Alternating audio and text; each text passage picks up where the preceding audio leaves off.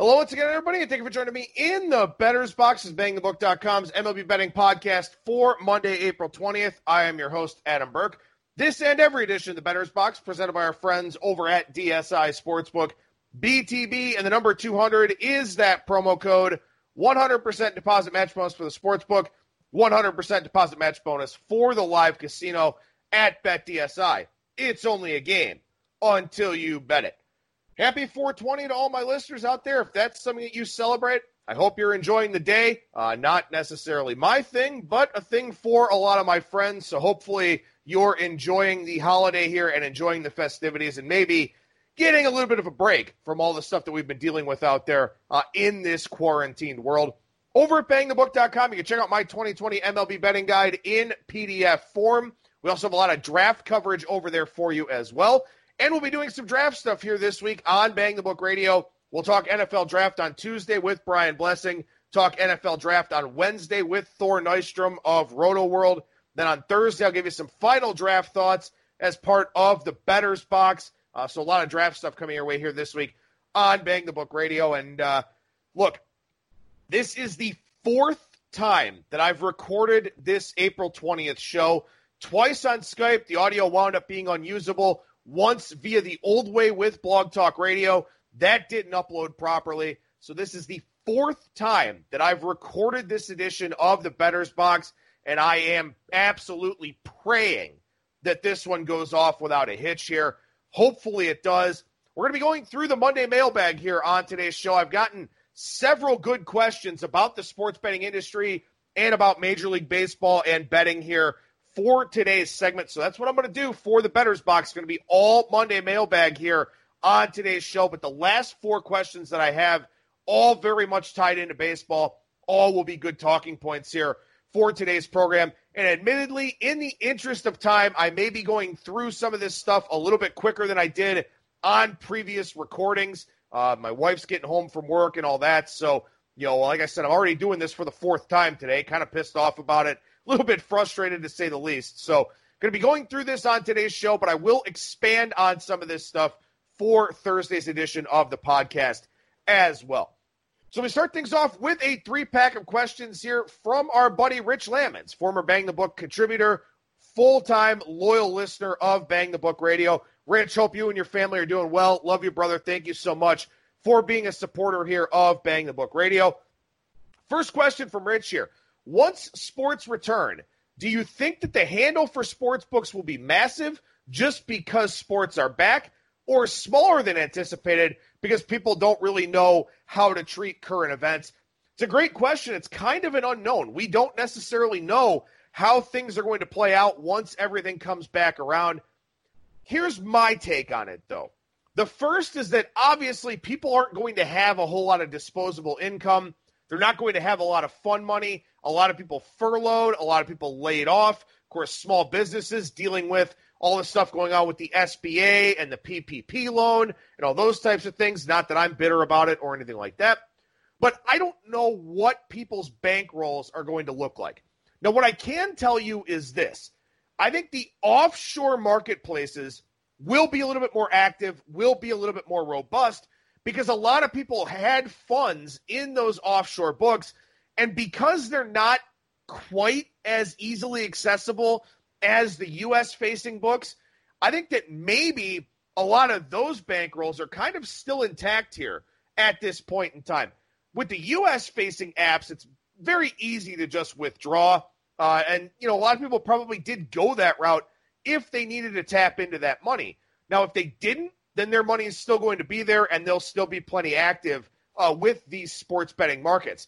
Now, I will say this a lot of this is going to be predicated on the context in which these leagues come back. We know that there will be a diminished home advantage if there is one at all for these teams. And also, you know, what does the format look like? Do we dive right in? You know, do we have the playoffs right away? We're not going to, you know, waste time doing scrimmages. So that certainly creates a very uncertain environment. And what I can tell you is that, and as we're seeing here with the NFL draft, Sharp money loves uncertain environments. They love things that are a little bit chaotic. And that's true not just of the sports betting market, but also of the sport of the stock market as well. Uncertainty usually favors the bold. So I think that sharp betters will be out there and Moss. Some will wait, some will hold off and see what things look like, but others are going to be very, very active here, thinking that they probably have some edges, thinking that you know this unconventional environment probably not properly accounted for. You know, maybe young players that don't have families or anything like that as of yet. Maybe some of those younger teams going to be a little bit more invested than some of those more veteran laden teams. I don't know. We'll have to see how this plays out and how it's priced in the betting markets. But again, a lot of uncertainty here, and hopefully we get an answer to this question. Hopefully we do get sports back here sooner rather than later. Second question from Rich here asking if I've been practicing my wiffle ball bat flips. Quite frankly, I haven't played wiffle ball in a long time. It's a lot like trying to get together a home poker game. Hard to get enough people to do that. Haven't played wiffle ball in years. Shame on me, I guess. But uh, no, I've not been practicing my bat flips. Although I have gotten back into playing MLB The Show. I guess sometimes there are bat flips kind of associated with that. Last question here from Rich in his three pack for the Monday mailbag. Other than getting season prep work done early, are you personally doing or learning anything new with the downtime? And regrettably, not really. There are a lot of things that I probably should be working on, projects that I've wanted to do, stuff like that. But I basically went from 100 to 0 to about, you know, 30, 35 now. It was a very high volume style. Everybody knows that. That's followed my work at bangthebook.com.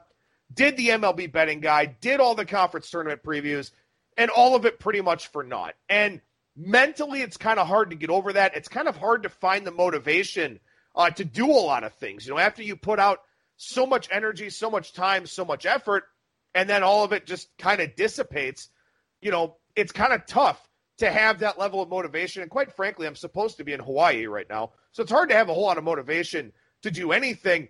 Uh, people, obviously, much more difficult situations than I am, and my heart goes out to them. Uh, but as far as, you know, this downtime for me, probably wasting a lot of it, to be totally honest with you. Been trying to work on some personal writing, some travel stuff, things like that kind of writing for a different audience type thing. But you know, as far as learning anything new, as far as working on anything in particular, no, not necessarily. We'll be doing some college football power ratings and stuff as we get some more clarity on what's going to happen. You know, I, I just wrote over a hundred thousand words in the MLB betting guide for the season to maybe complete half or so of its games. So not real enthused about putting a lot of effort into something that may not happen. Uh, and of course, there's really not a whole lot of equity right now in trying to get prepared for that season because a lot of these markets have already been opened up with win totals, games of the year, stuff like that. I'm not going to get out in front of the market, and I would just be tying funds up with the hope that baseball, basketball, and hockey come back around. So, not really doing too much as far as learning something new or working on anything new. Uh, just trying to, you know, uh, get by, I guess, would, would be the way to put it, much like most of the people out there. But Rich, I appreciate the questions. Thank you so much, brother. And again, like I said, hope you and yours are doing well. A four pack of questions here from Matt via email. These are excellent questions. Very happy to break these down. I've already broken them down three different times today. So we'll see how the fourth time goes with this. But the first question here from Matt How do you handicap using the same information that the books have? You know, we talk about ERA, FIP, and XFIP discrepancies. We talk about why line moves are based on that. We talk about WOBA and XWOBA. And yeah, the books have all of that at their disposal as well. The difference is we actually utilize it. We've got a very different set of goals from what the sports books have. Remember, the sports books aren't trying to predict an outcome. They're not trying to win the game.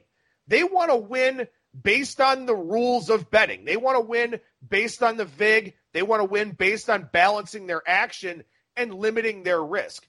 We want to win by picking the outcome, by predicting what's going to happen.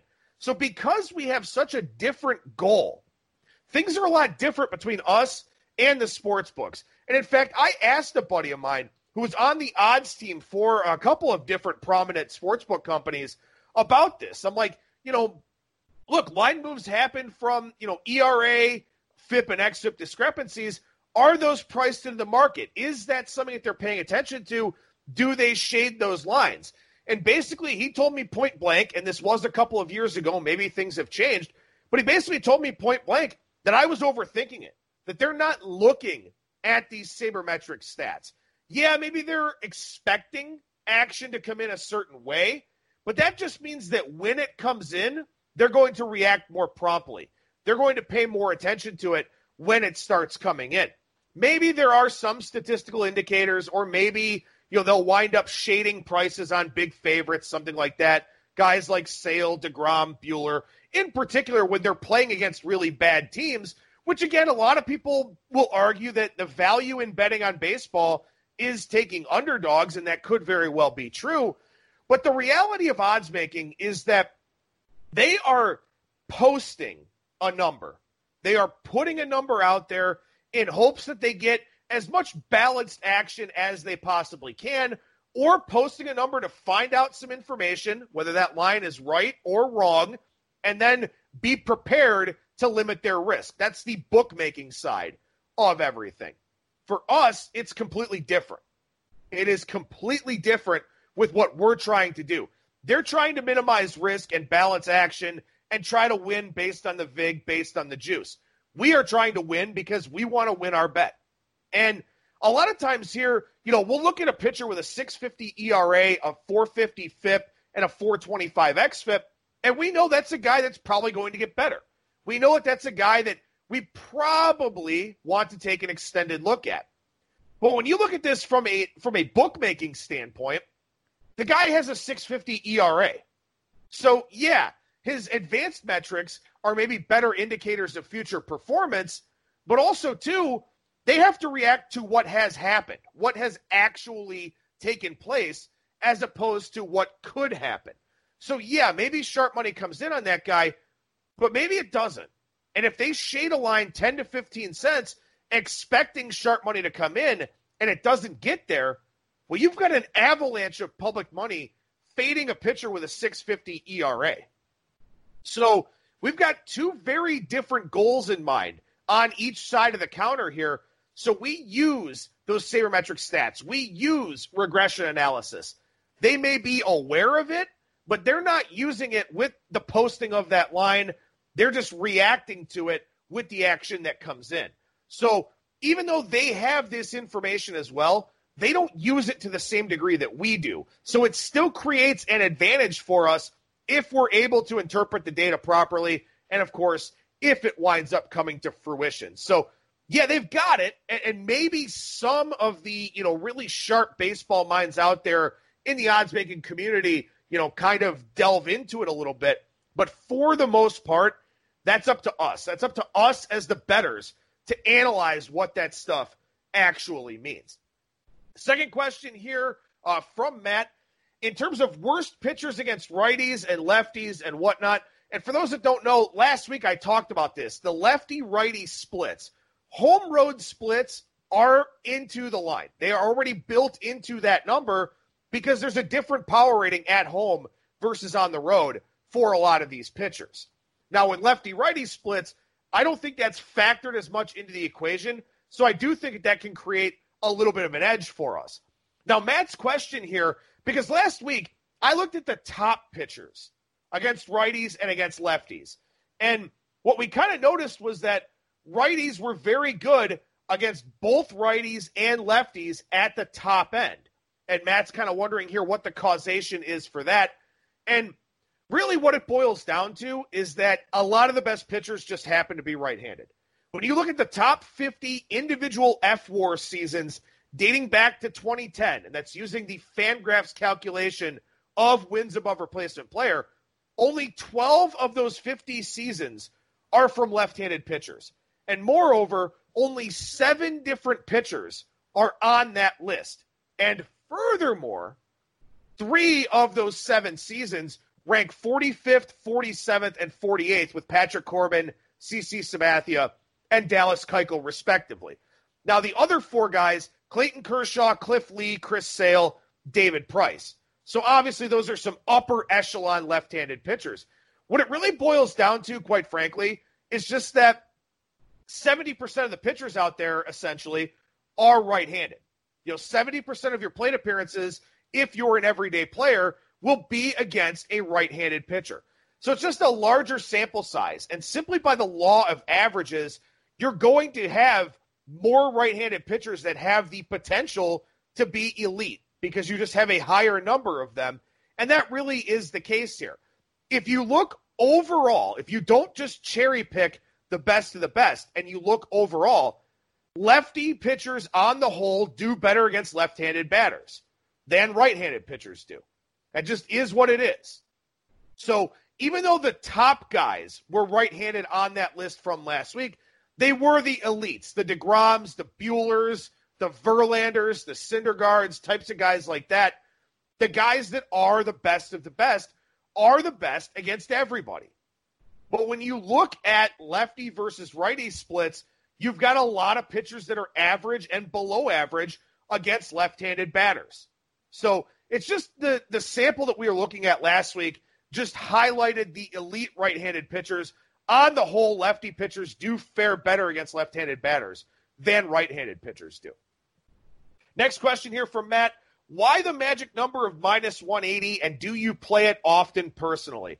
And again, the reference that Matt's making here is that I've talked in the past about how over the last five years, favorites of minus 180 or higher have been extremely profitable. Very, very profitable. Betting it blind has been really, really advantageous for bettors that are out there.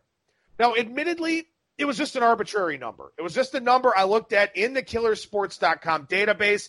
Maybe subconsciously, I thought it was a pretty good starting point because a minus 180 favorite has an implied win probability of 64.29%. And I think when you start getting into 65 35 propositions, that's where you kind of get a pretty high level of confidence that a team is going to win that game. Now, minus 150 is a 60% implied win probability, minus 266.67%. But mainly, what I just wanted to illustrate is that big favorites have been very profitable. And part of this is because when you look around at the composition of the 30 teams in Major League Baseball here, 10 are trying to win. 10 are perennial playoff teams. Another 10 are okay. They're not bad. They're not tanking. They're not going all in to compete, but they're probably going to be, you know, plus or minus four or five wins of 500, something like that. Then you have another 10, another third of the league that's just not trying to win at all.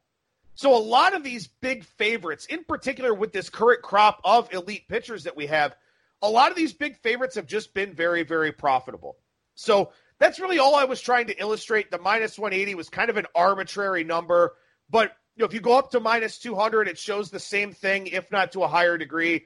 Minus 220, minus 225, so on and so forth. You know, when you get down to the minus 140s, minus 150s, it's not like a blind bet winning proposition. But at minus 180 or higher, it is. Now, why is that the case? Again, you've got a third of the teams that are really good, a third of the teams that are trying to be good, and a third of the teams not trying at all. Another part of it is that, you know, again, betting lines are so are, are based so much on the starting pitcher.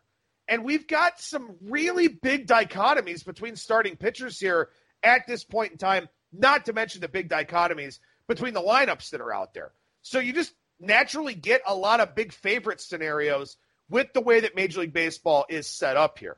Now, just as a frame of reference, just something to illustrate how baseball is different, you know, a minus 180 favorite in baseball looks like a lot.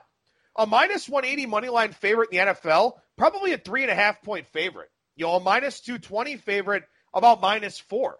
Minus 240 favorite, minus five and a half we don't necessarily think of those as big favorite roles, but in baseball we do.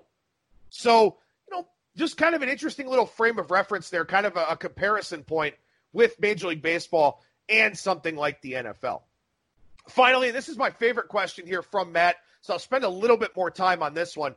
Last week, or maybe it was two weeks ago, I talked about stabilization points. I talked about which statistics stabilize early, which ones we can look at with a high degree of reliability, a high degree of confidence. So, Matt's question here is Am I missing something, or is stabilization one of, if not the most useful concept to understand and apply to handicapping, fantasy sports, and all things gambling? Matt continues to ask Can you go over stabilization a little bit more? Not the definition, but rather which stats stabilize sooner versus later. Now, remember, one of the reasons that we look at FIP as opposed to ERA is because FIP is predicated on the things that a pitcher can control. The four components being strikeouts, walks, hit by pitches, and home runs. ERA, defense dependent, context dependent, stuff like that. But also, one of the reasons to hone in on FIP is because of those four components strikeouts, walks, home runs, and hit by pitches. Strikeout rate, walk rate, and home run rate all stabilize at a small sample size of outcomes. Strikeout percentage and walk percentage stabilize around 50 to 70 plate appearances. Home run rate is around 100 plate appearances. Home run to fly ball rate a little bit further down the line than that. But still, you've got these primary components of FIP that we can evaluate and look at with a higher degree of confidence early on in the process than we can ERA. You look at batting average, for example. Batting average never really reaches a stabilization point, but on base percentage, slugging percentage, OPS, on base plus slugging, and ISO, isolated power, which is slugging percentage minus batting average, those four metrics stabilize around 350 plate appearances. So that's about a half season's worth for a full time player. So batting average never stabilizes, but on base percentage and slugging percentage and OPS actually do. So those are better indicators, better barometers of offensive performance and why when people talk about, oh, he's got such a low batting average, nobody looks at batting average because your goal as a hitter is to get on base. And on base percentage stabilizes low enough that we can actually evaluate that with some degree of confidence. Now, I've talked about this a lot in the past, but I really like to use the baseball savant data, the StatCast data of exit velocity in my handicapping. This is important. Exit velocity becomes reliable and stable for hitters at 40 to 50 batted balls. It's the same thing with barrel rate, about 40 to 50 batted balls. Now, for barreled balls, 80, roughly 80% of them become hits, and more than 75% of them become extra base hits. So doubles, triples, and home runs. So guys that hit the ball hard and make a lot of quality contact with barrels have a lot of extra base hits. So again, that's why I look for pitchers that don't allow a lot of barrels that don't allow a lot of high velocity contact because I want guys that are able to limit damage. But with exit velocity for pitchers at 40 to 50 batted balls, it reaches a point of reliability. However, the more batted balls you accumulate, the less reliable it gets. The reliability point actually starts to go down as you get more batted balls. So it stabilizes and becomes reliable at a low number. However, as you keep increasing the number of batted balls, it becomes unstable and unreliable. And what that says to us is that pitchers make adjustments. And we know that. We know pitchers maybe change a grip, maybe change their mechanics, maybe change their usage patterns. They start throwing certain pitches more or throwing certain pitches less. So as the sample size gets bigger, because pitchers are always trying to find that sweet spot, we see less reliability with exit velocity for them. Now, that being said, just because it's not statistically significant doesn't mean that it's something that we can't use in a handicapping context. By the definition of stabilization, it's not there, but it is still relatively reliable. So we can still use that in our handicapping process. And why is exit velocity so important? Why I have links in the Bettor's Box notes for today. One to the Russell Carleton article over at Baseball Prospectus about exit velocity and the low stabilization point. And another is an article from Rob Arthur over at 538 on what suppressing exit velocity actually means. If you look at batted ball data, this was, I believe, from 2015 and 2016 in that article. If you took 1.5 miles per hour of exit velocity off of a batted ball, on average, that batted ball would drop by 13 points in batting average on balls in play. So the weaker the contact, the more likely that ball is to be an out. And of course, this makes sense. It goes in line with what I've talked about before, where generally speaking, the batting average on a ball in play or uh, on any ball, you know, hit forward at 95 plus miles per hour is in the 518 to 520 range. If you go down to 94 plus miles per hour, it goes down to about 505. If you go down to 93 plus miles per hour, it goes down to about 490. So with each mile per hour that you drop, the actual batting average goes down roughly about 15 points. So exit velocity and limiting hard contact is critically important if you want to have success as a pitcher. Another thing that we can take a look at here is controlling the count because it's much more difficult to hit with two strikes than it is to hit in a hitter's count two and one, three and one, something like that. And what we find is that if you look at the difference between a first pitch strike and a first pitch ball, the offensive numbers are dramatically different. We're talking about about 140 140 point difference in on base percentage, 110 point difference in slugging percentage just by throwing strike 1 as opposed to throwing ball 1. So guys that get ahead in the count, guys that throw a lot of strikes, guys that limit walks are also going to generally limit their exit velocities against. So even though we're not talking about the dictionary definition of a stabilization point for exit velocity for pitchers, we can still use a lot of this information to our advantage to create a handicapping profile of each starting pitcher and then react accordingly. So the big takeaway here is that hitters reach stabilization points much quicker than pitchers. And one of the things I mentioned previously with Rich's questions is that a lot of sharp betters try to capitalize on high variance and uncertain markets. Just naturally, overall, pitchers are a high variance environment. So that gives us the opportunity to really dig deep, use regression analysis, use these metrics and this data that's out there, and find pitchers that we want to back or we want to fade. One last thing I'll mention here for this segment of the Bettor's Box is that another thing that I look for here is I like to look for injury indicators because as I just talked about, throwing strikes, being ahead in the count suppresses exit velocity. Exit or suppresses uh, yeah suppresses exit velocity, and then exit velocity suppresses what happens with the outcome of those batted balls. If you've got injured pitchers with velocity drops, command and control drops, increase in walks, decrease in strikeouts, stuff like that, those are guys I want to look to fade because if they're not healthy, not only are they not locating, but they're giving up higher velocity batted balls, which is why a lot of those guys will get knocked around a few times, then all of a sudden hit the disabled list. So I look for those injury indicators as part of my handicapping process as well. So there's so much stuff that goes into this stabilization points, evaluation of pitchers, evaluation of this StatCast data, so on and so forth. I'll talk more about this stuff on Thursday here. Again, trying to get my fourth recording of this version of the Bettor's Box, uh, you know, kind of wrapped up here.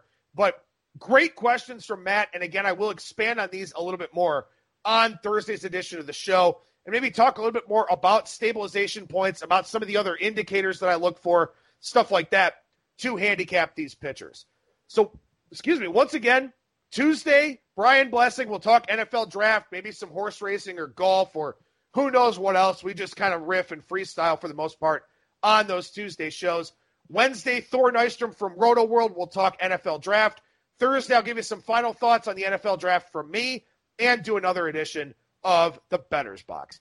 That'll do it for me. Thank you so much for listening, everybody. And remember that you will never strike out when you're in the Betters Box.